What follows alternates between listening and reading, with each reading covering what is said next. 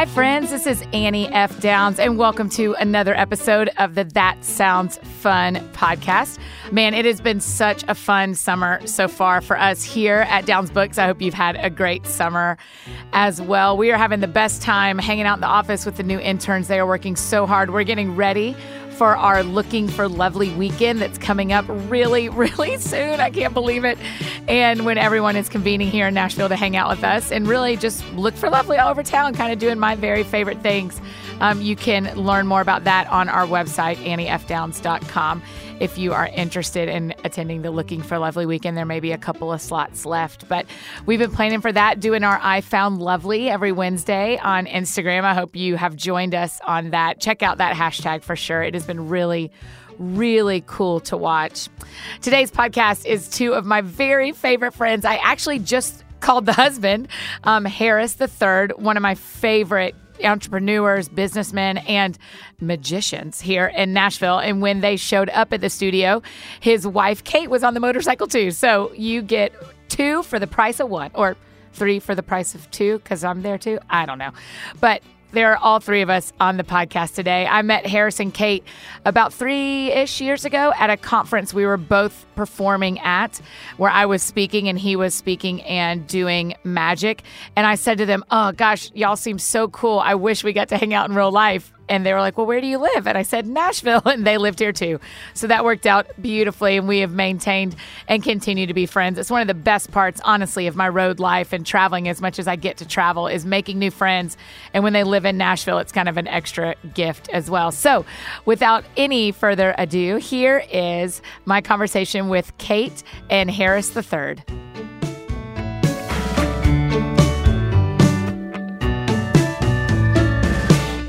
Welcome to the That Sounds Fun podcast, you guys. Thanks. This is two for the price of one because I thought it was just going to be you, Harris. And then you roll up on your motorcycle. Yeah. And you've got your ride or die with you. I just really wanted to go. I was like, yeah. Okay. Can I go? Okay. I don't know if we have time for the story or not, but Oh, yeah. I've got to tell you, like, first of all, my wife is the reason I have a motorcycle. She bought me an old 1968 vintage cafe racer motorcycle for Christmas. Oh, it's so cool. um, one time. And then what happens is over the course of the process of me riding the bike, that bike you can't really take a passenger on.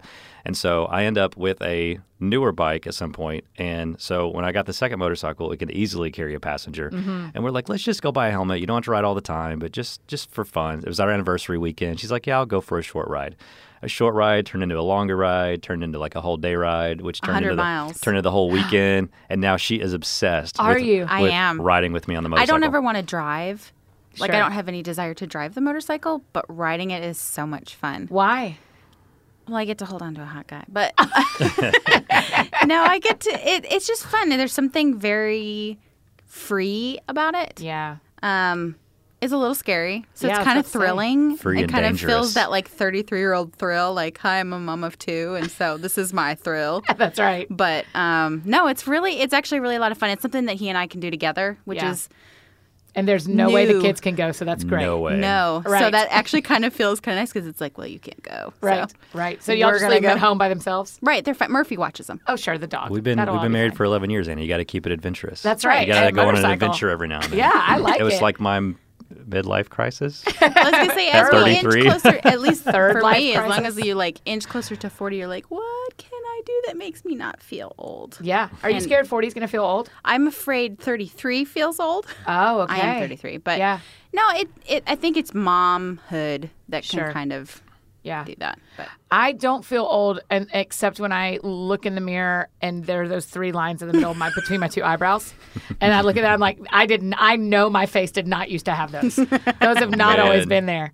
What do we do about that? This is just like the rest of our lives, isn't it? I don't know. My hair used to be longer in the back, and every now and then I'd be like, "Ow, what was that?" And she's like, "You had a little gray hair in the back." And she just like come Now sneak like, up and forget pluck it, it. out.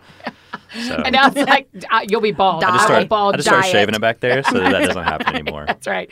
My the first time I found a gray hair, my friend Jordan, I walked out of a bathroom holding it and I said, Jordan, and she goes, It is. And I was like, What? I was like in my late twenties or something, mid twenties. And so then I was like, Well, I'm pulling them all out. And then I, when it got to be where it was like nine or ten, I was like, I cannot keep living this life. I cannot live the pull out life because that will really cause some situations Yeah. on my head. I'll be bald before I know it. Right. That's awesome. Um, okay, you speaking of feeling old, you woke up at three o'clock this morning, Harris? I did. Tell me why. Tell. I think this is a side of our lives that people don't see. I just Because have a lot they're going still on, asleep. so I've been trying to be disciplined enough to set an alarm at 3 a.m. every morning and just get up early so I could run a good six or seven miles You're such a liar. At first, I thought you were really doing that, and I was like, "Oh, wow, wow, wow." No, the only reason I get up for 3 a.m. is if a crying child is at my house and Mm-hmm. I'm actually home and off the road, or if I'm traveling. So, Yeah. unfortunately, you know how this goes. One of those early morning 5 a.m. flights this morning Yeah, was in West Texas, Midland, Odessa area. yeah. And yeah, it was a 5 a.m. flight. So Out of where? Midland, Odessa. Midland. Oh, that's Yeah. the airport. Yeah. Sorry, I haven't done that one. That's okay. I was like maybe 30 minutes away from the airport. So got up at 3, was out of the hotel room by 3.30 in my taxi Mm. to get to the airport by 4 for my 5 o'clock flight. Yeah. And I couldn't fly Delta this time. Oh no, the Uh, world does not know. Everyone listening's like, what's the big deal? Why is he so huge pompous? deal to Yeah. We are Delta loyal. I'm Delta loyal because of you as well. See, you and once you once you get your status, it changes everything. I did the math. I had to pay for my bags this trip, Ooh. which I know everyone listening, they're like, "Oh, poor you, he has to pay for his bags." But when you travel full time, so I, I based it on the number of flights I did last year, not the number of flights, but the number of days, because Yeah. two flights you just pay once, right? Um, and it came out to eight thousand, like four hundred dollars worth No. of baggage fees that I saved just by having status on an airline. Right. So all Because the your bags people that are like, typically overweight. yeah, they're like, why are you so picky? Oh, you want yeah. to fly the same airline? It's this that you got to play the game, and Yeah, when you travel right. full time, it just saves you. at the Q conference, they had someone talk on gamification, Hmm. pretty much how how companies have figured out how to teach us to play a game to or use their company. And I That was like, sounds Delta fun. has got me because I look at that app and I'm like, right now I am 44 miles from the next level on our little like slider. I'm uh-huh. Candy 44 Crush. miles. I'm like, come on. It's a game. I'm like, I need to just fly to Atlanta and back, even though it's begin only half the year's gone. I have Yeah. plenty of time, but it is a game. So you had to fly something else. That's Yeah. hard for me. I know. I know. I had to do it last week. I had to fly something else too because I went Phoenix to Dallas. And Delta Phoenix to Dallas with either Phoenix Salt Lake Dallas or Phoenix Atlanta Dallas, and I was like, okay, I'm taking a direct. I can't. Mm-hmm. I have to. I have to be unloyal for a leg. But so 3 a.m. So you got and you flew out at five, so you got to Nashville at two or one or something. yeah, Ten like around- forty-five. Yeah, I landed Oh, at there you go. 10:45. Yeah, it was nice. Got back at 11. Had was a, I had nice. like a bunch of deadlines I had to meet really quick for Yeah. conference stuff, and then Yeah. tried to get all that written up and sent it off. And I laid down in bed at like one, going, "I'm gonna take a nap." And then Yeah. next thing you know, it's like, you know, it's in the Kate's middle of the day. you gotta I was get gonna say Text Chatterbox messages are coming in. Yay! She's over there going, "You got to watch this video. It's hilarious." And I'm going, "I got to get some sleep so I can be on Annie's podcast." That's You right. can tell I don't interact with adults very often. So that's right, without children. Because if I'm around, I want to be interacting with your children too. I adore them. Um, I did these two events back to back the last couple of weekends, and it was the same crew with both events. And afterwards, like towards the end of the second one, I got real classic Annie. I got real like emotional of like. The, uh, summer camp's over. I hate when summer camp's over. And there were two of them that I was like, when we get home, we're going to be real friends. Like, I know we'll be real friends. And one of the girls goes, that never works. And I said, oh, let me tell you this story. I was like, I met this couple in Gatlinburg, Tennessee three years ago, and we made a plan and we decided we were going to be real life friends, and we've done it. Yeah, And I'm I, proud of us. I still remember that. You're you're like you guys are my people. And Yeah. I'm like, what does that mean? That's like a Annieism, right? I'm like, that sounds fun, but you know, Right. That sounds fun. You're weird, but I'm in. yeah. My goal is to squeeze in that sounds fun as often as Oh, possible in thank this you. I appreciate that. I wish you would. Um, so, yeah, okay. So, Which, which, by the way, Yes. while I was hearing you say that, like that took me back to the old school of touring days. Uh-huh. So the difference between like performers, which is what kind of what I used to be most mostly, and what you are, which is like this traveler, speaker, Mm-hmm. author. Um, you're used to going to all these different events and there's different people each time. But back in the day, our life was. You're on the road with the same crew and the same performers for like 30 cities. So Yeah. you spend your entire spring, your entire fall with the same people. And it's hard when you come to the end like that and you're like, oh, these are like, this is like, we call it a tour family. yeah. So you have tour family, and then Do at you the end, like you that better goodbye. or do you like the one offs? Um, I like both. They're they're pros and cons to each. I think it's it's really fun to be on the road with an amazing group of people on a tour bus and just develop those relationships and you know talk about uh, life at midnight. Yeah. know, after the show's over and you're riding down the interstate. Mm-hmm. Um, and then there are times where it's like, man, it's kind of nice. I I don't miss being on the road two weeks at a time, three weeks at a time. I like getting on a plane, flying somewhere, doing something amazing, and then flying back home to my family. And you almost al- always travel by yourself now, right? Um, yeah, yeah, most of the time now. Is That's- that work? I think it's a temporary season. I don't. I don't think I'll be traveling by myself very often. Yeah. I just ran out of assistants. They all got married or got pregnant. So So you mostly travel with men, is what you're saying? Married Uh, or pregnant? I'm just kidding. I'm just kidding. yeah, exactly. Yeah, it's hard. Like I, because I have a bunch of guys that I could easily travel with. They just, it's kind of weird to be like, here's my lovely assistant. you Yeah, know, yeah, yeah, carrying yeah. a prop on stage. Okay, so not the same. that's what we haven't really told the audience yet, the, my friends who are listening with us, is when we met at this event in uh, Gatlinburg, I was speaking and you were. Performing and speaking, kind of. Yeah. Yeah. And what is your performance art? The art of illusion. Yes. I love it so much. It's one of the most interesting things. I always think I wish I had some illusions or some magic tricks I could do because I feel like it what you're able to do is give the audience, give the people watching a visual to take home with what you're saying. Mm-hmm. Yeah, that and so much more, right? I mean, it puts people in this frame of mind that nothing else can put them in other than mm-hmm. a wow. And you like start processing things on a deep level, like you're engaged, your mind is engaged, your senses are engaged.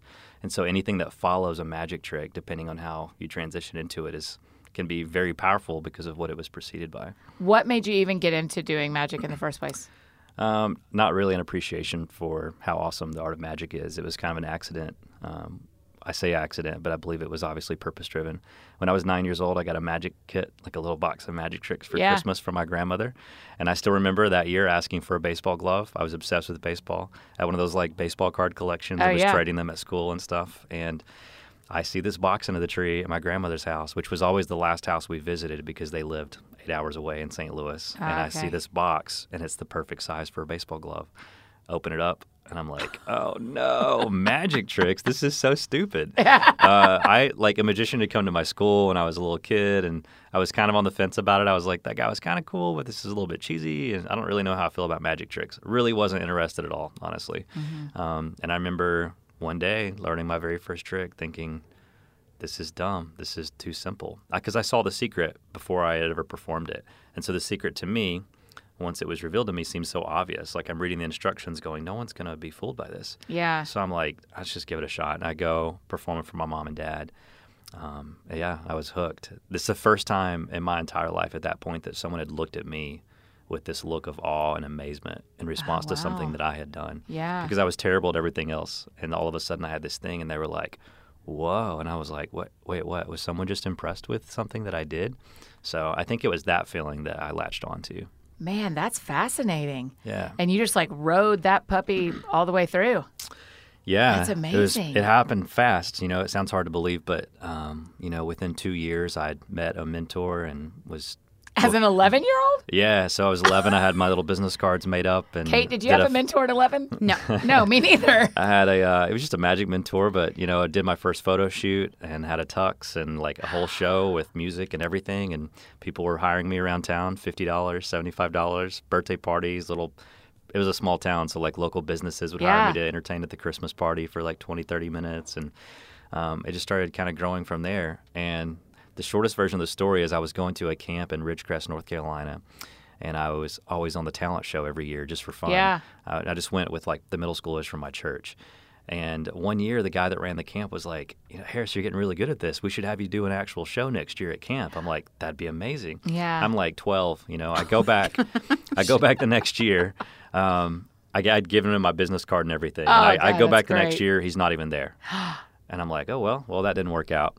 Um, and a few months after camp, I get this call, and he's like, "Hey, do you remember me? I used to run this camp for Lifeway, and now I'm at this place in South Carolina where I'm helping this guy launch this new ministry called Upward Basketball, and we're Oh, going to yeah. be in a thousand churches within the next few years. And we basically want to send you out as this example of the type of entertainer that churches should bring in to clearly articulate a message." Uh, And so like is he be great at talking directly to you or is he talking to your parents? No, he's talking to me. Yeah, As a He 12-year-old. he calls the house. You know, he calls Sure. my parents' house and said, "Hey, may I please speak to him?" And I answer the phone, and um, yeah, he's like, "Hey." And so obviously, I put my parents back on the phone, and they played a role in trying to figure out the travel situation. But yeah, at 13, I think it was, I went to Spartanburg and did um, a show in one of their local churches there. They were testing the program in, um, and that night went out to dinner with the founder of the ministry and. I did a little show in their break room at their offices the next morning, which was like six people. Now they're like hundreds of employees. You know? Yeah. But, um, yeah. And I remember, I remember uh, Caz, the president of Upward, sitting down with me and my parents, going, you know, if if you guys follow through with this, basically what's going to happen is he's going to end up having to drop out of public school. Right. Um, we'll, we'll we will buy him a laptop so he can do a homeschooling program on the road because he's going to be pretty busy. So by 14, I was doing maybe 50 shows a year around. and you dropped out of school? Dropped out of How have we been friends this long and I didn't know you dropped out of school? Uh, yeah, well, I got a diploma, you know, through a homeschooling program. But still, you should We call so it- lead with "I dropped out of high school to be a magician." I mean, that is Right. like, why is that not your Twitter bio? I, I just don't. I don't want to encourage. I don't want to, I don't want to encourage the kids. You know, we called it hotel hotel school instead of homeschool. Did 'cause I you was really? traveling. So Did I your mom or dad uh, go with you? Um, yeah, yeah. So at first it was both of them. Yeah, it was interesting because you know I'm doing so many shows. They're both traveling with me, and eventually, like they can't take off that many days of work, and so they take their vacation and sick days and they separate them. So one would go with me sometimes, and the other would go with me to stretch those days out. Um, and then my grandparents started traveling with me. True story. Hired my grandfather. My grandfather retired from his job early to travel with me full time. No way. uh, How old so- were you then? Uh, that was around 15 because I remember not being able to drive, and he was young. So I had my first employee before I had my driver's Right. license. You're so normal. That's Um, yeah. how all of us are. yeah, I mean, uh, so I remember 16 performing on a cruise ship for the first time, and it was just, it was like gangbusters from there on out, just traveling Dude. like crazy. Yeah, so many shows. that is amazing. Yeah. Like, what if your son wanted to have an employee at 15? Like, do you feel like, like think- when you look at it now, do you think I'm an anomaly or do you think this is an interesting way to grow up? Like, lots Hmm. of people could do this, or this is a thing that I was specifically built for. Um, I think it's a little bit of both. I think anybody can do it, but to follow through with it and stick with it takes a pretty special commitment and a willingness to sacrifice things that other kids get to experience. You know, like I, I very specifically remember Friday nights. Friday night was practice night. If I didn't have a show on the road, I had to set up my show in the living room, and my parents would sit on the couch and watch it. And I would do the whole show with the whole script, word for word, same music cues, everything. Um, at the end of the show, my parents would review it and try to talk about what we could change. And then we would preset the whole thing, and I would do the whole show again. So Friday nights, I would literally perform my 30-minute show, 45-minute show, Twice. twice, three times, four times, however much time we had, and that was my Friday night.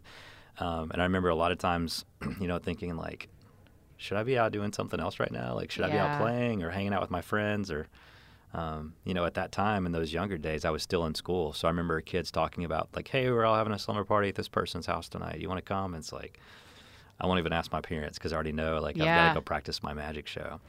Um, you know, and that's bittersweet. I, I certainly am thankful now. Um, like I, I think I probably won't I probably won't put that much pressure on my kids, I don't think. Um, but if I had to choose, I think I would make that same choice again. Even though my parents were sort of making that choice for me, I think if they gave me the freedom, I probably would choose that because it changed everything about the trajectory of my life, right? Yeah. So, um, yeah. Did you love entrepreneurial stuff back then as well? Oh gosh, yes. Okay. So I mean, because that's one of my very favorite things about you. I have a lot of favorite things about being friends with y'all, but one of my favorite things is how entrepreneurial you are and how much you think Yeah. about business. Has that always been in there? Yeah, that was kind of instilled in me. I think unintentionally. I don't even think my family knew what they were doing.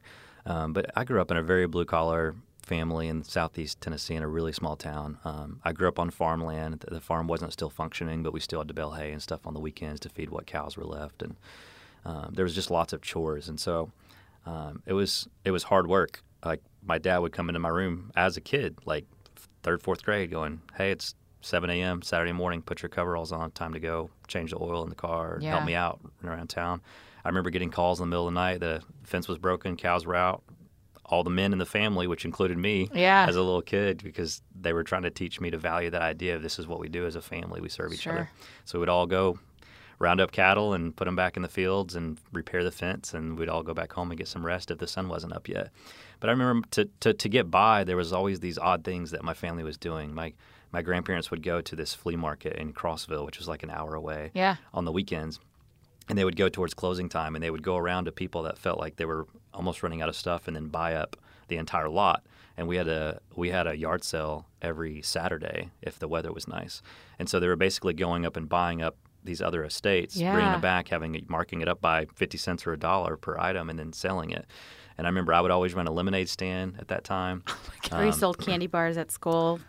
By Oh, yeah. upselling the price. Uh, the baseball card thing was for me like I had no favorite baseball players. I Yeah. couldn't tell you their stats. It was if a kid wanted to make a trade at school, they wanted to trade their cards for their favorite player.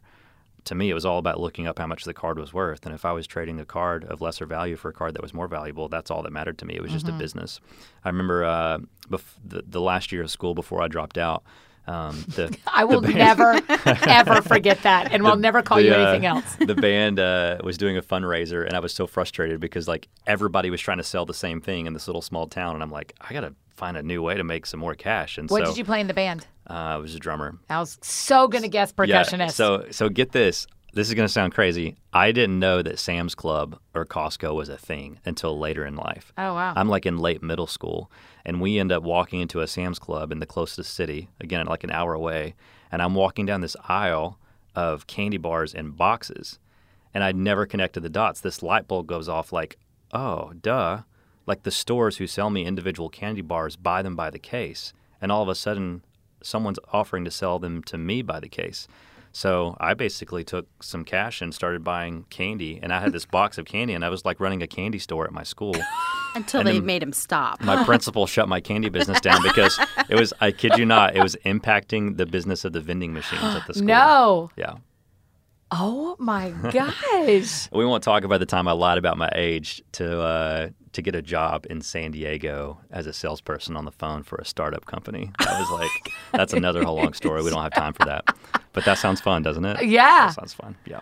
Don't lie about your age. Don't lie about your age, and don't drop out of school unless it's to be a magician. unless it's to do magic. And then, yes, you may. That's, I'm really a good person with integrity. Oh. This- I'm telling all these stories of like, who is this guy? Oh, ev- He's like let me a tell you what man. every one of my friends who is listening to this is thinking. That guy's a freaking genius. That's what everyone's thinking, and they're like, "I wish I, was friends with him." And I get to say to you, "Now you are. Uh, now they I do don't. know you." yeah, I don't. I don't know if it was genius as much as it was like, like don't be scared to fail. Just try stuff Mm. and like go out and do it. Like don't don't be apathetic. There's there's one thing that did not run in the work ethic in my family, and that was apathy or Yeah. laziness. Yeah. Um, you know, and that's that's why I grew up an alcohol or not an alcohol. I almost said alcoholic. You did. I've never been an alcoholic. Neither am I an alcoholic right now. A workaholic. Yeah. Um, you know, like early in our marriage, going into my early twenties, like hardcore workaholic, and I think that was instilled in me is like Yeah. you work hard, you work hard. That's what it means to be a man. That's what it means to be an American. You produce and you work hard and you provide for your family. Mm. Yeah. And then you find it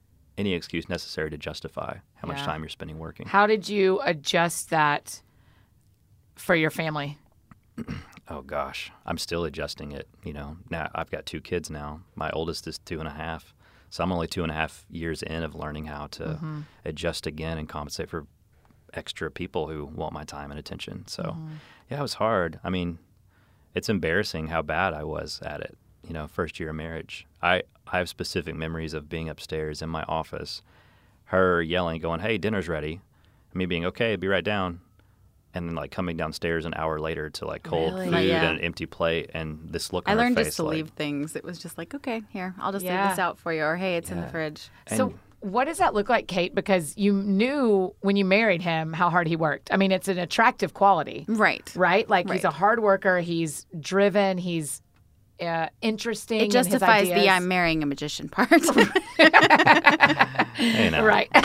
hey, it sounded fun to her. Um, so, so how how have you learned that lifestyle, and how have you integrated that into who you are? oh gosh, I don't know that it, I've ever adjusted to it. I think 11 years in, I'm still kind of going, hey, like you got to stop. You got to you got to just turn it off. And I mean, there's still. I think I've learned to just like recognize what's really important, what's not important.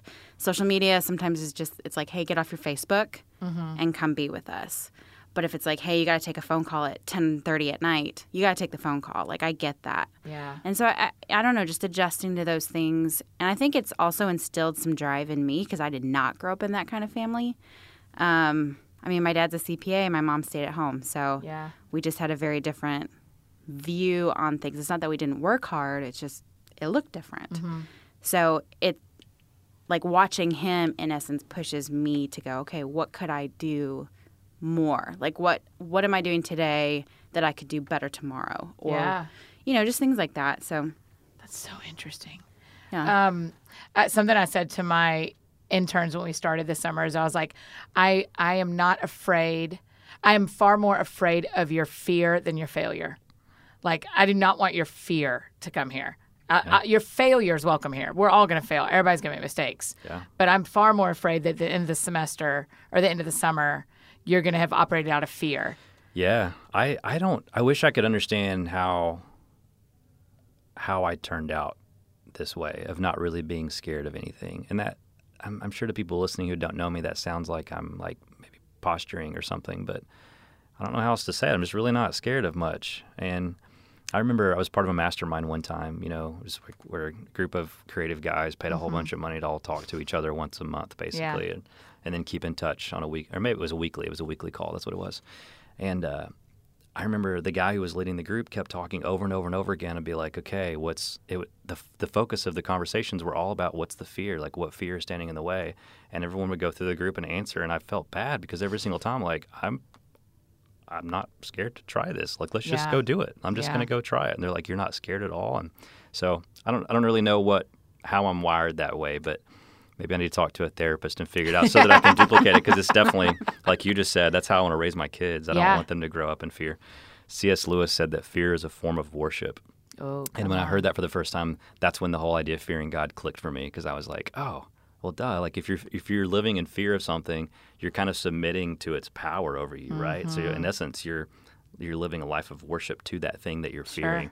Um, and there's a lot of people that are worshiping things that if you ask them, they'd be like, no, I would never worship that, you know. But You're they like, sure do live in fear. You know. I remember going to uh, Haiti for the first time, and being like, let's go like do some magic tricks for like the voodoo priest at the temples and stuff. And they're like, are you crazy? And I'm like, and these are like, you know, missionaries and stuff that Yeah. are supposed to fear God and God alone. And you could tell they didn't want to do it because they were scared. And um, when you start to break it down, you're like, what are you scared of? It's like, well, we we don't mess around with things like, you know, evil spirits Mm-hmm. or demons or say whatever. And and I'm just like, so you're you're worshiping Satan right now? You know, that's a little Yeah. conversation. But No, that's interesting. You know, when you process it that way, it makes you look at fear differently. Yeah. Okay, so speaking of, you have just kind of jumped into a whole new world professionally. You aren't leaving your old world, but you've now you run the story conference, Yeah, which has been like a conference that's existed for four or five years. How many years? yeah, uh, Since yeah. 2009, was in the first year. Chicago. And did, had you attended before? You've Oh, yeah. Mm-hmm. been to Story a bunch, uh, performed, showed up, all the things, and now it's yours.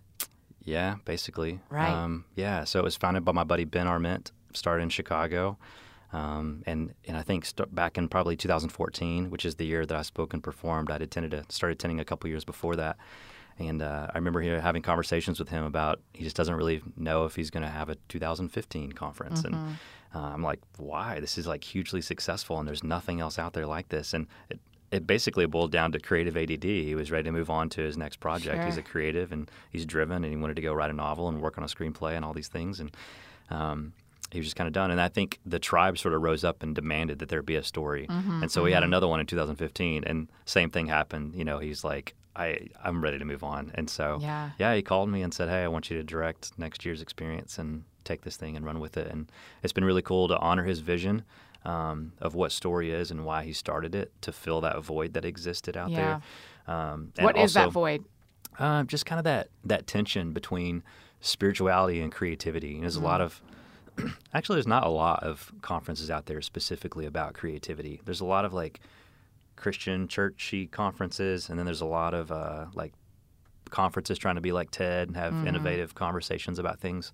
Um, but conversations about spirituality aren't always welcomed at the other place. And then people who aren't plugged into church or like into this whole idea of God and Jesus stuff, like they're not, they don't, they feel weird at the church like when people start worshiping and standing up. And so I think it's a, it's a conference that has found a way to balance that really well and respect completely different worldviews while also being very friendly to any kind of spiritual conversations that people want to have Yeah.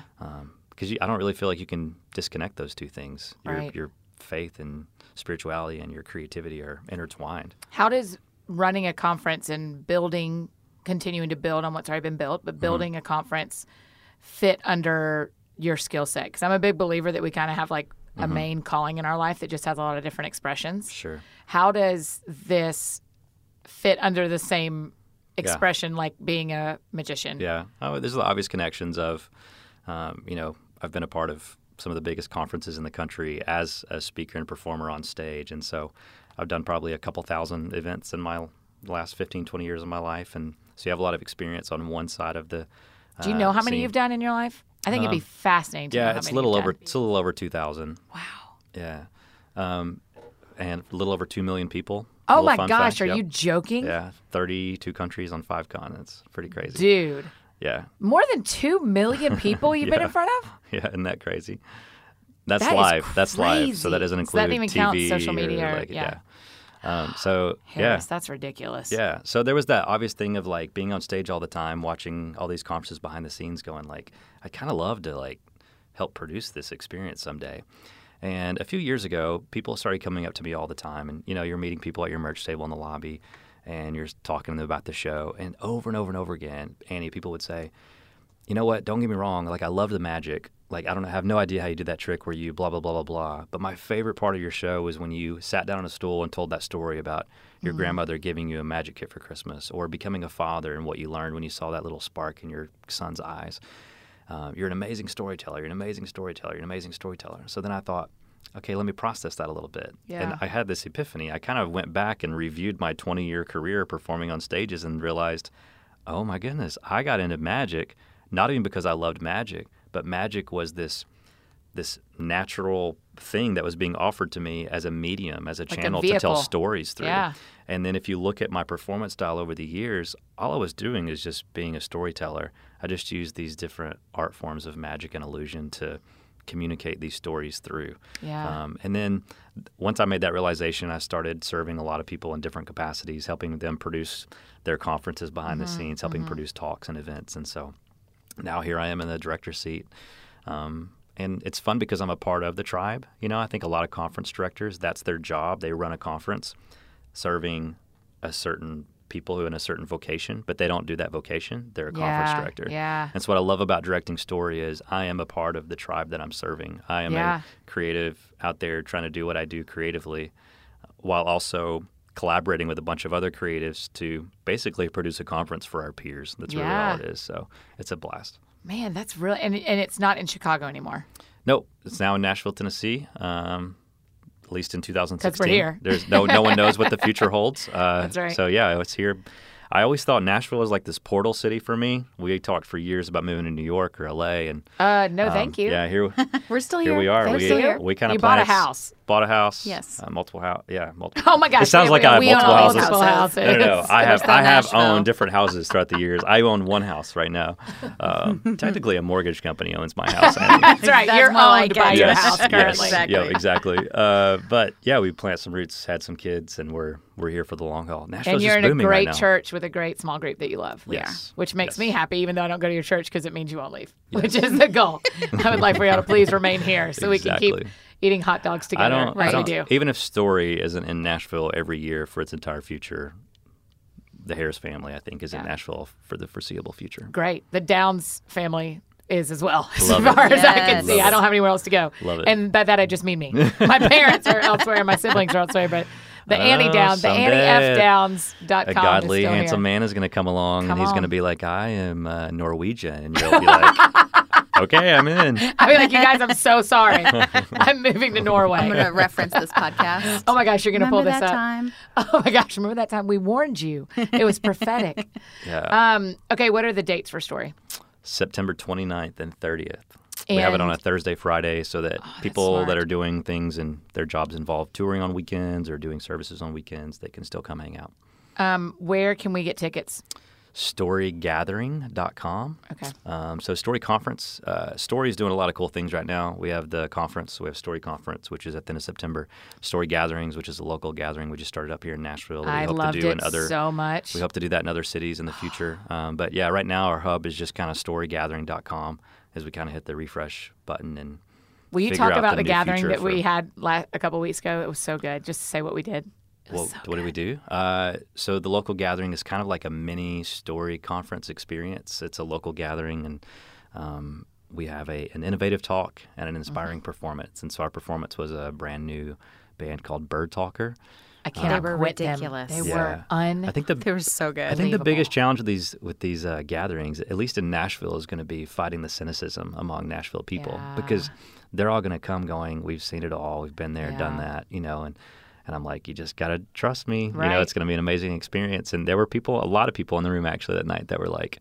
I came because you told me to come, and I was like, "Great, there's going to be musicians here, as if we and need then you another watch band." one phone, and then it's five phones. Yeah, next and thing everyone's- twenty-five phones. Everyone's phones are out, but they're not Yeah. checking Twitter. They're No, they're like recording it. videoing. Yeah, That's it was amazing. So they blew everyone's mind. And then uh, my buddy CJ uh, did a talk about storytelling, and so that's and it was in an art Oh, gallery. studio. Art Yeah, gallery, art yeah, studio. which was amazing. I Yep. loved Yeah, talking Ed to Nash him. is amazing. He's Yeah. ridiculous. And just to listen to him, I I got to talk to him for probably 20 minutes after Oh, the event. And I like want to be his best friend forever, which you know is like classic Annie. But I was like, I just think he's the, coo- I think he's the coolest. He's, He's so, amazing. everybody that was there was super talented. And then Yeah. y'all invited me and some of my friends as well. And so it was just amazing. But Bir- I mean, really, I can't quit Bird Talker. Oh, they were ridiculous. I, I mean, I- They're going to be everywhere. It's only a matter of time. Oh, listen, I know. That's why we need to enjoy them now because I it's gonna say, and the people on this podcast, if you haven't heard of Bird Talker, right. definitely go check them out. friends, listen up. We'll put a link to them That's, so you'll be able to it really, Talker them. I'm glad to hear you say that. That's a Kate and I've been talking about this. That is a great example of what Story Conference is because Yeah. When you buy tickets and register to come to Story, it's that thing where you're not coming necessarily because you look at the lineup of speakers and you're like, I've heard of all these people and they Mm. do amazing things.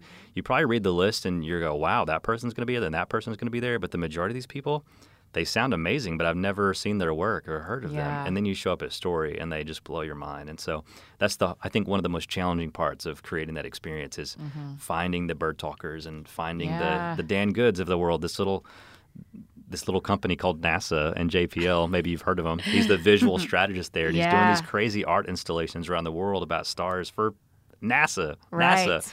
And so you know you know put him on the website and people are like didn't know about him or what he was doing, but he's going to blow everybody's minds. So Yeah. I love that about Story. How do you find those people? Lots of research, tons Yeah. of emails, and tons of collaboration. Yeah. Stories has been the most collaborative experience of my life. Yeah. Which is really fun. And you know how this is. Like, is it exhausting sometimes to just feel like you have to shamelessly self promote? Oh, listen. It's like, buy my book, watch my YouTube videos, come to my show, like, please follow me. And you kind of have to do that. It's part of the job of doing what we do. Yeah. And we we do it because we believe in the message that we're sharing, exactly right? right, Like we yeah. believe so highly in our calling that we're willing to say, "Hey, I'm willing to promote this." Not because it's selfish about me, but like Yeah. I'm shamelessly promoting what this represents. Yeah. And story's been really refreshing because I get to like surround myself with all these Mm-hmm. really talented people that are far more creative than I am, and then just champion them and serve them and set them up to succeed. Dude, that's why I started the podcast because all I get to do is bring in my friends Yeah. and tell all my friends who are listening, listen to how cool these people are. Oh my gosh, that you get to meet these so people that fun. I know, That I love fun. it. Oh my gosh. I don't even hear it as much. You know, do you, are you you know the name of your podcast, right? Yeah, yeah, Okay, yeah, right. yeah. But I'm so interested in being your friend right now that I'm not listening to what you say. Apparently, I can't Well, stop. I can't not perform. You know, I know. mean? I appreciate that. This is my struggle. This is where I need you to hold me more accountable. no, I'm feeling it. I'm loving every minute of it. it's one of the things I talk about when I give talks is my vocation as an illusionist cannot be my lifestyle. Yeah. Because you walk, you put on a show, you walk off stage, the show never ends, and Mm-hmm. before you know it, you're performing, performing, performing, and Yeah. it's just hard to turn that off. So I told I described it to someone the other day as um, when because the Lord. I mean, we don't have time for this whole story, but when there was a time when I thought I wasn't getting to be an author, and I had to re-explain to everyone in Nashville who I am. And I didn't say I'm an author. I had to say I'm Annie. I moved here from Atlanta. I work here and here. It felt like that sound when you rip raw chicken. Oh, that you're welcome. Um, it felt like meat ripping from meat when God separated Annie F downs from Annie and said like you can't be they aren't the same thing. Right? I mean, I am. I'm always. This is really Sure, me. Y'all know that, but yeah. y'all know me in real life and in private life, and it's the same thing. Sure. But it is a. I have to stop performing, Mm-hmm. and I have to have somewhere where I can go like, this is terrible, and this is amazing, and and where, and I think this is true of us, which is why we stuck together. Is I totally don't care what you do. I cheer for you. Hmm. Like you could, you guys could decide to run a motorcycle company, and I will show up and um, take over and be. y'all are acting so weird about it, um, and I would Well, show about up and cheer for you, right? I just I just locked in an investor to open a motorcycle shop. You are So lying. Don't tell anybody that's not public yet. As- well, in yeah, in July. Oh, that's great. That's great. So I would cheer for you. And if I quit this job and went back to teaching school, you would come to my classroom and do magic tricks. Totally. Right? Like I would hope Jude would and Everly could be in your classroom for sure. I, I would hope And that. Like, hopefully- come, I would be like, "Where's Annie teaching?" That's, Hopefully. where- that's, the school we're going yeah. to. Hopefully, I could send Jude to, the, to do the magic tricks. yeah, that's right. That's right. Because you got to start employing him quick. He's only I got about six more years I know, of freedom. I know, I know. Time's a ticking. Um, but I think we, I think our identities have to be separate from our job in order for friendships like this to work. Yeah. Because if we pick friends based on what they do, and then they change what they do, that's really challenging. I have friends Mm-hmm. like that when I taught school. That we just didn't last like I would have hoped we'd last because our common bond was what we did. Well, that and you don't really know people if that's the only reason you hang out. Mm-hmm. Like, just because he's a magician or you're an author doesn't. That's not why I hang out with you guys. Right. Like, and that's not really who you are to me. Right. So yeah, it's It's it- our jobs, and we're great at them, and we work hard at them. Yeah, But I, rem- I remember the very first night we started with the small group that we're in right now, and we were talking about. It. I'm like, these people, uh, what do you think? Uh, these people don't get me. They Mm. they don't understand my life. And then like you know, a few months in, you're like, what do you think? It's like. My favorite thing is that these people don't understand my life. You know, Yeah. like these are not industry people. These are not Yeah. like ministry people that like travel around full time. These aren't conference people or business people or entrepreneurs. Right. I mean, some of them are, but like they're we're all in these different lines of work and seasons of life, and I love that about that because all of a sudden I don't have to put on my Harris the Third performer hat Mm-hmm. and come in and put on a show. It's like I get to walk in and just be me, and Yeah. They don't Just have a thousand Harris. questions about You don't have to be the third one. exactly. You can just be the first one. In your small group, I'm just Harris the first. Harris. oh man, I hope Jude will be Harris the fourth. nope. That's what. No, oh wow. Well, that was your Shut it call. that was fast. That was yeah, my she well, nixed the fourth. He is not. well, no. a, I really by am a third. By namesake, he is not a fourth. Right. He is just Jude. But Right. his middle name is the same as his first name. Okay. Which people think that's like a stage. I really am a third. People are Yes. like, "Oh, you just tag on the third to sound fancy or special and important." Like, I really am a 3rd You're like, no, I'd have picked the fifth. That's way cooler. I'd have gone Harris the fifth. Well, I didn't like, have a the choice. ne- the, like the next generation, they don't understand that. Right. Like kids come up and they're like, "What's your Harris three? And I'm like, three? no, it's a third. It's a Roman. You guys studied Roman numerals in school, right?" And they're No. like, "Yeah, but in a name." And I'm Oh, like, boy. Henry the Eighth. Like, did you not study history class? Like, people actually had like that was a thing at one point. Right, that was the thing. So, yeah, I don't know. had a friend just have a baby, and he named his son directly after him, Junior. And I was like, weird. And I was like, or that's how they've always done it. We just don't do that anymore. Yeah, I have a was friend from my funny. hometown. His nickname is Ivy, but he's a fourth. and Yeah. Ivy is from the Roman numerals. Oh, Ive, that's Ivy. adorable. Oh, I've got to marry a third now. We need to find another He third. was It's a- weird to hear he baby. was an adorable he because was a he's like ranger, some army ranger. He's like Oh. special ops, borderline Navy SEAL. So Oh, is Yeah. I don't know if adorable fits adorable. fitting. adorable. Is he single? No, Married. Well, he's four got like kids. six kids. Oh, good for him. Congratulations. Congratulations to Mrs. Ivy and the five tiny Ivies. Yep, she's Congratulations awesome. to all of them. Um, okay, Harris, how can people find you online? Harris the third. Uh, it's just at Harris I I I on Okay. almost everything on Twitter and Instagram and. And uh, Snapchat is Harris the third, like all Okay. spelled out. I don't know who the imposter is out there that so rude. got to Snapchat before me, which I feel like I was pretty early adopter. I don't understand I understand know. why I you really that one. were. I was late. I was late. But Well, and it's not like Harris. Harris I I I is normal. So, True. yeah. So it's all spelled out T H E T H I R D. Okay, Uh, but on Snap. harristhethird.com. You're the is reason I'm on uh, Snapchat, main hub. buddy. Yeah. Really? You- the three of us at Bar Taco, Oh, yeah, you guys being that. like, Annie, start. have- Because I'd been on for a year just as like the silent yeah, observer. you can always see the Annie Silent watch observer? This. or the Annie doesn't voyeur. snap. That's right. Annie doesn't snap, but she watches, and then you're like, get on And the now horse. you kill it Yeah. every time I'm I like, is love Annie it. snapping right now? You're I addicted, aren't totally you? love it. I you think spend it's more so time fun. on there than any other social media network. don't you? Unfortunately, maybe Yep. right because now. it's awesome. It's fun, and I like making a show. Yeah. Like I like doing and people a are story from engaging start with to you finish. and like yes, yeah, it's more they like talk back. Yeah, I love it. I love it. Um, Kate, how do people find you online? Oh, Your blog is so good. Oh, thank you. Yeah, uh, I have a blog, Curious Chase. That's the current current blog. Um, hopefully by the Dot time com, this right? CuriousChase.com. Um, that's my personal blog. Um, and then hopefully by the time this airs, uh, Baby Steps will be launched. Yes, So but it's B E B B E. E B E. That's the. French spelling of baby because that's what cool cool Baby. people do. That's right. Baby. Um, Baby baby steps. Um, and then depending on the social media site, because I was late to a few of them, um, Kate Harris uh, on Snapchat. It's Kate Harris eighty three because I was really late. You're real late. yeah, real and then late. you're Kate M. Harris somewhere, right? Kate M Harris on Instagram. Oh, there you go. Which you can also see pictures of my beautiful children. Yeah, there. look They them up. are. They're actually on Instagram They too. They have their own Instagram account. It's at Jude and Everly. Okay, Jude we'll put and all those in the notes. yeah. Yep, spelled Oh. out and Everly. Yep. and are follow so her. cute. She's way better at Instagram than I am. Her She is great pictures at are awesome. Instagram. Well, you put on your blog that recipe for that banana, those banana things you Those just made? banana muffins. Were they so good? They looked awesome. Okay, I have made gluten free stuff before or dairy free things before, and it's always disappointing because you're just like, it tastes gluten free. Mm-hmm. Right. Which means it tastes like dirt. yep, that's it. Um, and I found this recipe, and it was gluten. It wasn't uh, originally gluten free. I did it gluten free. Oh, okay. Um, but it's gluten free, dairy free, egg free banana flax muff- muffins, and they Yeah. were fantastic. Okay, I need you to give us a link to that so I can share They're it. magical. I will. You loved them. It's real magic. Yeah, that's, real magic. Yes. My We love son, my two-year-old loved fun. them. That's how you know that something is really good because he eats nothing. I love recently your attempt to do a standoff with him, and you were like, everybody was like, he'll eventually eat, and you're No. like, he No. actually won't. no, no, no. After five days, when he looks at you and says, "Mama, I'm so hungry," and you go, "Well, I'll make you a sandwich." No. Oh. Okay. and it's like, all right, well, no. And, and I love uh, what I love about Facebook and hate about Facebook is that when you post those things, it's very kind of cheeky. I'm kind Mm-hmm. of poking fun, but everyone has a solution for me. Oh, sure. So it's, oh, well, if you did this and if you did this, it's like, I know. tried. Yeah, thanks, though. Tried. Yeah, yeah.